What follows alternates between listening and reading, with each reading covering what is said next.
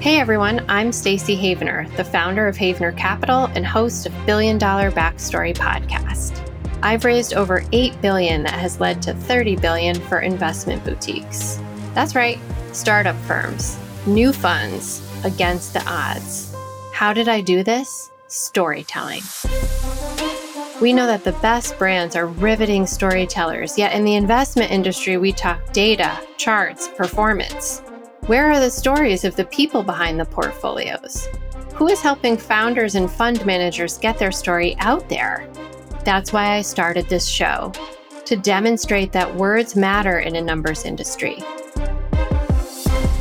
I interview founders, portfolio managers, and investors who have launched, seeded, and scaled billion-dollar businesses.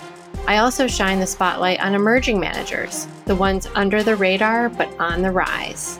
This show also explores strategies that can help you turn your stories into sales. Get actionable advice from experts that I've used to help investment startups raise billions while battling the odds myself as a female founder in a male-dominated industry.